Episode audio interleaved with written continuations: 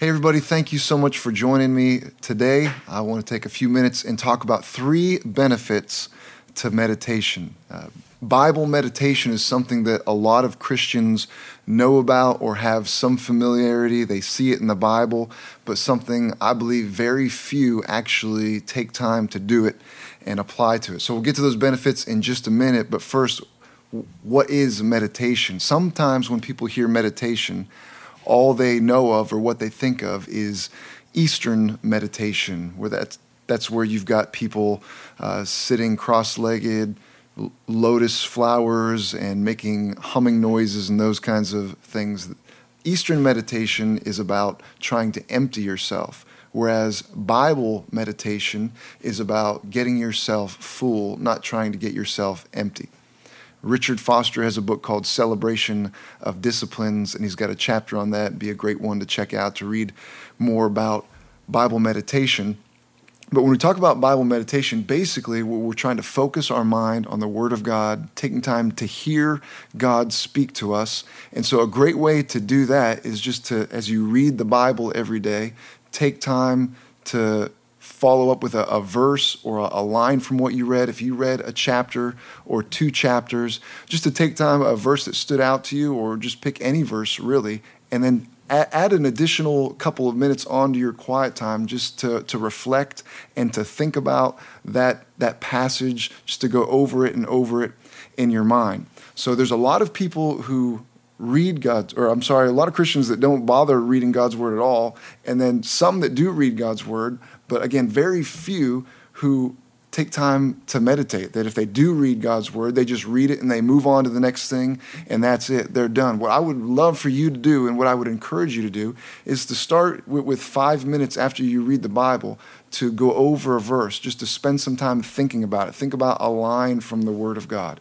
Or something that I sometimes do is pick a verse for a week and just let that be the verse that you're going to meditate on for the for the week. Right now, I've been thinking about John chapter 15, verse 5. So if I'm sitting at a traffic light or I wake up in the middle of the night and I'm just laying there thinking before I go back to sleep, I've got a verse. I know this is my verse that I'm thinking about. It's the verse where Jesus told his disciples, I'm the vine, you're the branches. If you abide in me and I in you, you can bear much fruit. You will bear much fruit, but apart from me, you can do nothing. So all week, that's been something I've been meditating on, just kind of chewing on, going over and over in my mind. And as I as I do that, I'm, I'm feeding on the Word of God. So that, that's basic meditation. And I want to talk about three benefits. And this is not an exhaustive list. Really, it's going to be very basic, very simple. But that's that's the way it is with a lot of the things um, when we talk about growing in our walk with the Lord, growing as a man of God or as a woman of God, that it's very simple, it's very basic. It's just a matter of actually doing the basics. It's similar to when people want to get healthy, but they're not getting healthy. It's not that they don't know what to do. More often than not, they know the things to do to get healthy. They know it's about diet, it's about exercise, but they're waiting for some secret or some shortcut and instead of just doing the basics that they already know to do eat healthier exercise more. It's the same thing with with growing as a christian. A lot of times it's the simple basic stuff that you already know. It's maybe not impressive. It's it's obvious. It's just actually doing those things that we know to do. So the first one is this first benefit of being someone who meditates on the word of god is that as you do it, it becomes ingrained in you, that it becomes part of you. So I don't mean I don't mean to brag, I don't mean to be proud, but I can tie my shoes and and hardly even think about what I'm doing when I tie my shoes. Impressive, I know. But I remember when I was a kid, when I was four years old or so, I had a Snoopy doll. It was a Snoopy the dog, like a stuffed animal and he had a, a, jacket that you could zip up. He had some buttons that you could do. One of his shoes had a buckle. The other shoe had laces that you could tie. And I would practice tying, learning how to tie shoes on my Snoopy doll. And it, I would try and try and try, and I would mess it up, and I'd tie a knot, and I, I, would be so focused. And there's all different little tips that people give you when you're trying to learn how to tie your shoes. I remember one was you you make a tree, and then the, with the other lace, it's the rabbit running around the tree and runs into the hole. All those different kinds of things. So focused, so intentional, trying to learn how to tie my shoes myself. This morning, I, I tied my shoes and the reason I know that is because my shoes are tied right now. I don't even really remember doing it. I was probably listening to a podcast, having a conversation with someone in my family. You, you know, I, it just kind of happened automatically. I did it without even thinking about it. How did I get to that point where it used to be so hard and I had to be so focused and, and couldn't be distracted or I'd mess everything up to where I can do it without even thinking about it? Just very simple. Just doing it over and over and over again. And by repetition, I got it in me to where it's automatic. There's lots of examples we could use along those lines. My wife and I, our family, we just moved, but the house that we used to live in, we lived there for 18 years. And I remember the first time we ever went to that house with a real estate agent that we were working with had us meet her there, and we had to get directions to the house. We'd never been there. We probably printed stuff off of Yahoo or MapQuest. We used to have to print directions out and I had to follow it, go down this road, take a right, take a left, being careful to look at the numbers on the houses, trying to figure out the address. Okay, I think I think this is it. We had to be very focused, we'd mess things up, very intentional. But over 18 years, I, I've driven to that house thousands and thousands of times. Every evening, leaving work, going home to have dinner with my family. I could I could pull in the driveway at the end of the day and not even remember the the drive home that I was uh, talking on the phone or just thinking about my day, thinking about what we're going to have for dinner. And I, I just kind of mindlessly drove home successfully. Didn't miss any turns. I made the right choices the whole way there. Why? Again, just repetition, doing it over and over and over uh, again. It's the same way with the Word of God. That the Word of God, it's great to have it in a book to carry around with you. But if you really want to use it and get it to be a part of you, where you're making the right decisions, you, you don't have to constantly just be super. Um, mindful of. It's just happening automatically, is to get it absorbed in you, ingrained in you. And the way that you do that is through taking time to meditate on the Word of God. So you can take a verse, you know, be kind to one another. Well, I, I want to be kind all the time just without even thinking. That's just my natural mode of operation. Well, then I need to get that, that part of the Word of God in me, ingrained in me, so that it can become uh, a, part, a part of me. It's, it's the same way that when you eat things in the natural, anything that you want to, to benefit from, to get absorbed into your body, you, you've first got to break it down before you can make use of it. Before you can absorb it, you have to break it down and then absorb it. So if I had an apple here on the table with me, it would have, you know, calories, carbohydrates, I don't know, whatever's in an apple. If I wanted to get that so I could actually make use of it, use the energy, get the nutrients out of it, it wouldn't do me any good until I first broke it down and then absorbed it. Everything in your body, your, your muscles and your fat, your bones, your organs, all of that has come out of food that you first had to break down and then absorb, and it's become become who you are. Again, same way with the Word of God. We've got to absorb it, get it in us. It becomes who we are, but first we, we have to, to absorb it. It happens through through meditation. In the parable of the sower, Jesus talks about the, the sower goes out and he throws seed all over. Some of that seed fell on the path where eventually birds came and stole it away. It wasn't, it wasn't just the birds' fault. It wasn't just that the birds were bad that they stole the seed away. It was also partially the fault of the soil that that seed was lost. Jesus breaks it down and tells us that the bird represents the, the devil, so the devil the birds are bad. But he also says that the seed is the word of God and that the soil is me and you. It's us. It's how we respond to the word of God. So it wasn't just the, the fault of the birds, it was the fault of the soil that it didn't get that word of God, didn't get the seed absorbed into it. Any seed, any word that's left on the surface is in danger of being, of being stolen away. Psalm 119, verse 11 says, Your word I have hidden in my heart that I might not sin against you. Your word I've hidden in my heart. It doesn't say that your word that I've, I've read, it's good to read the word, but it's talking about something different. I've hidden it in my heart. I've absorbed it. You can't even see it anymore. Again, with that apple illustration, if I had an apple in my hand, you could see it. But if I got it into me where I could uh, absorb the nutrients and make use of it, you couldn't see it anymore. It'd be hidden on the inside of me. So he's not talking about just having a Bible or reading a Bible. When you talk about hiding it in your heart, that's another level. He's talking about absorbing it, and we do that through meditation, thinking about it, focusing on it going over and over, muttering it to ourselves, repeating the Word of God. So that's the first benefit I want to talk about. It becomes ingrained in you. The second one is that meditating on the Word of God is a way to receive revelation. The primary way God speaks to us is through His Word. And the more time you spend with the Word, the more time He's going to speak to you. There's a direct ratio between the amount that God speaks to you and the amount of time you spend in His Word. And when you spend time meditating on the Word, you begin to see things that you never saw before. You begin to understand things that you never understood before. There's a place near where I live in West Virginia called Seneca Rocks. It's a big rock formation sticking out of the side of a hill. And uh, I like to take my family there. You can hike there, you can go to a little nature center. You can swim in the creek. There's a little swimming hole, those kinds of things. So we go there almost almost every summer. We take a trip there, and on the way there, a couple of miles away, there starts to be some spots where you can see Seneca Rocks in the distance. You can start to catch little glimpses of it. And when we're about to that point, sometimes we'll play a game in the car. I'll play it with my kids. We'll have a little contest. Who can see Seneca Rocks first? Who can be the first one to spot it? There's not a whole lot of skill involved in winning that contest.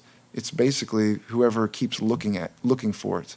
That if they get distracted by something else or if they get bored with the game, they just give up, that they're not going to win. But the person who keeps on looking, they're going to be the one that sees it first. I've had I've had times where I've shared with someone else something that I saw in the Word of God, and they've they've responded and said, how did you see that? How were you able to get that? I, have read that passage before. I never saw that in the Word of God before. It, it's not a matter of intellect. It's not really a, a matter of skill. It's just that I kept I kept looking, and so I observed it. And that's one of the ways that revelation comes is you just continue to look at the Word of God. You continue to focus on it, and you receive you receive revelation that you just you, you see it. That's one of the ways that God speaks to us is through light that you see something that you never saw before. He enlightens our, our heart. It's like when you walk into a dark room and flip on a light switch and you see that there's a couch in there. You just you see it. It wasn't that you figured it out because of your intellect. It wasn't a matter of skill. You just see it. And God shows us things from the Word of God through through meditation. It's just a matter of continuing to look at His at His Word. Habakkuk Habakkuk chapter 2, verse 1 says this I will stand my watch and set myself on the rampart and watch to see what he will say to me. That's a prophet talking about getting revelation from God. And he's, he's determined. He says, I'm going to set myself up on my watch. I'm going to continue to look. I'll continue to watch so I can see what God is going to say to me. He wanted to get revelation, and he knew that it, it was a matter of focus, continuing to look into the Word of God. Meditation is one of the ways that we can receive light, receive revelation and understanding, not just reading the Word and then going away, but keeping it in our heart, continuing to mull it over, think about it, chew on it, break it down. So, first benefit we talked about, it becomes ingrained in us. The second one is that it is a way to receive revelation, to see things that you never saw before. Again, not by how smart you are figuring it out, but you begin to see things just because you continue to look. You don't get distracted, you don't get bored, you don't give up. The third one, very simply, is a person who meditates on God's word qualifies themselves for the promises of success that we find in the Bible. So let me read you from Psalm chapter 1. First few verses of Psalm chapter 1, it says this Blessed is the man who walks not in the counsel of the ungodly, nor stands in the path of sinners, nor sits in the seat of the scornful, but his delight is in the law of the Lord, and in his law he meditates day and night. He shall be like a tree planted by the rivers of water that brings forth fruit in its season, whose leaf also shall not wither, and whatever he does shall prosper. It's an amazing blessing that God's word promises to a person who participates in something specific, that he meditates on the word of God, on the law of God, day and night. What's it talking about? They're, they're thinking about it in the night. They're thinking about it when they wake up. They're meditating. That, that word in this passage in the Hebrew literally means to mumble or to repeat it over and over. They're keeping it on their mind. They're continuing to give God's word attention. Think about these benefits. He shall be like a tree, big and strong, planted by rivers of water, well nourished, well taken care of, brings forth fruit in its season. He's productive, fruitful, leaf does not wither, continues to do well. Everything that he does, everything that she does, prospers. That, that's an amazing promise to prosper, to succeed in everything that you do. That's God's word towards people who meditate on the word of God. Another promise from God's word, I already read it. Psalm 119, verse 11 says, Your word I have hidden in my heart that I might not sin against you. Again, hiding it in your heart through meditation, that's a promise attached to it that I might not sin against you. Again, that has to do with success and prospering because sin sin destroys people. Sin sets people back. Sin takes people off the course that God has for them. It ruins marriages. It ruins businesses. That if I'm if I'm meditating on God's word, if I'm hiding it in my heart, I'm not going to cheat on my spouse. I'm not going to embezzle funds from my my company or my place of work. I'm not going to get involved in some crime that's going to take me backwards instead of forwards. If I hide God's word in my heart, the promise that we have in that verse is it's going to prevent me from falling in to sin. Another promise, Joshua chapter 1, verse 8. This book of the law shall not depart from your mouth, but you shall meditate in it day and night, that you may observe to do according to all that is written in it for then you will make your way prosperous and you will have good success. That there's a way that you, the responsibility is on you and I, that you will make your way prosperous and then you will have good success. What's he talking about? Again, somebody who meditates on the Word of God day and night, you can make your way prosperous. Let me re- read one more passage and then we'll pray. 1 Timothy chapter 4 verse 15. So this isn't just an Old Testament thing. This is Paul talking to Timothy in the New Testament. Verse 15 he says, "Meditate on these things. Give yourself entirely to them." That your progress may be evident to all. I love that line. Your progress may be evident.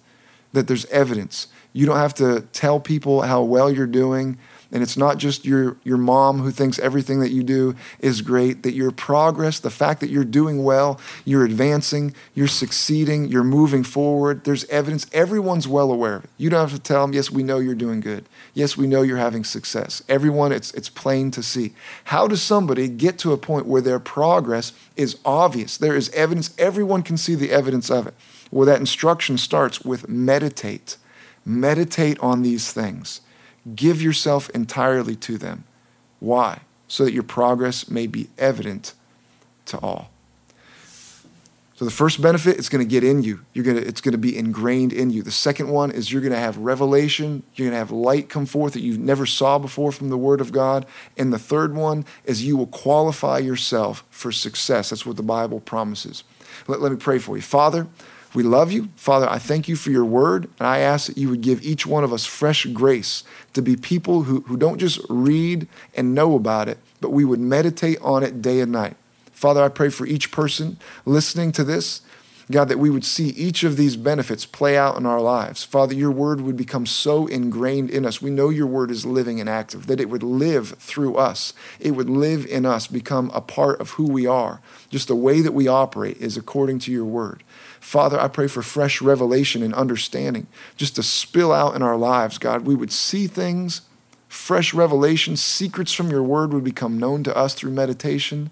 And God, that we would be people who our way is prosperous, that we have good success. God, that we, we never fall into sin, that everything we do would prosper, that our progress would be evident to all. Lord, we'd bring you glory. We thank you for it. In Jesus' name, amen. Thank you so much for joining me on here. We'll see you next time.